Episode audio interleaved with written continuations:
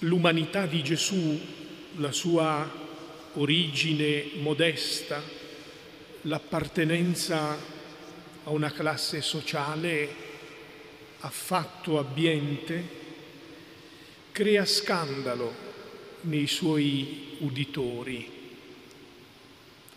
Noi esseri umani viviamo abitualmente nel paradosso invochiamo un Dio vicino e nel momento in cui Dio è troppo vicino facciamo fatica a riconoscerlo.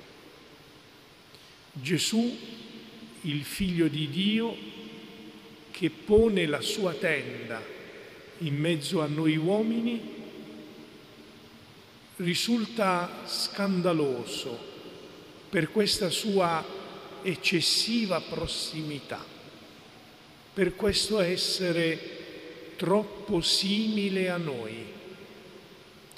E per quanto il suo insegnamento, la sua dottrina, le sue parole scaldano il cuore, indicano traiettorie nuove, sembrerebbe che il pregiudizio prevalga, abbia la meglio.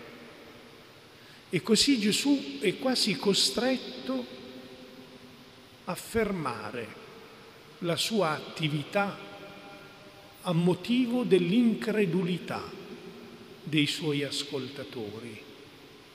Anche nella nostra vita spesso il Signore sembra fermarsi sulla soglia della nostra incredulità. Ogni qualvolta siamo assaliti dal dubbio, dal sospetto, dal timore che lui sia troppo simile a noi e facciamo fatica a credergli, egli si ferma. In quel momento noi però ci sentiamo ancora più orfani perché noi invochiamo vicinanza, prossimità, guarigione, ma la prima grande guarigione di cui abbiamo bisogno è l'essere guariti dai pregiudizi.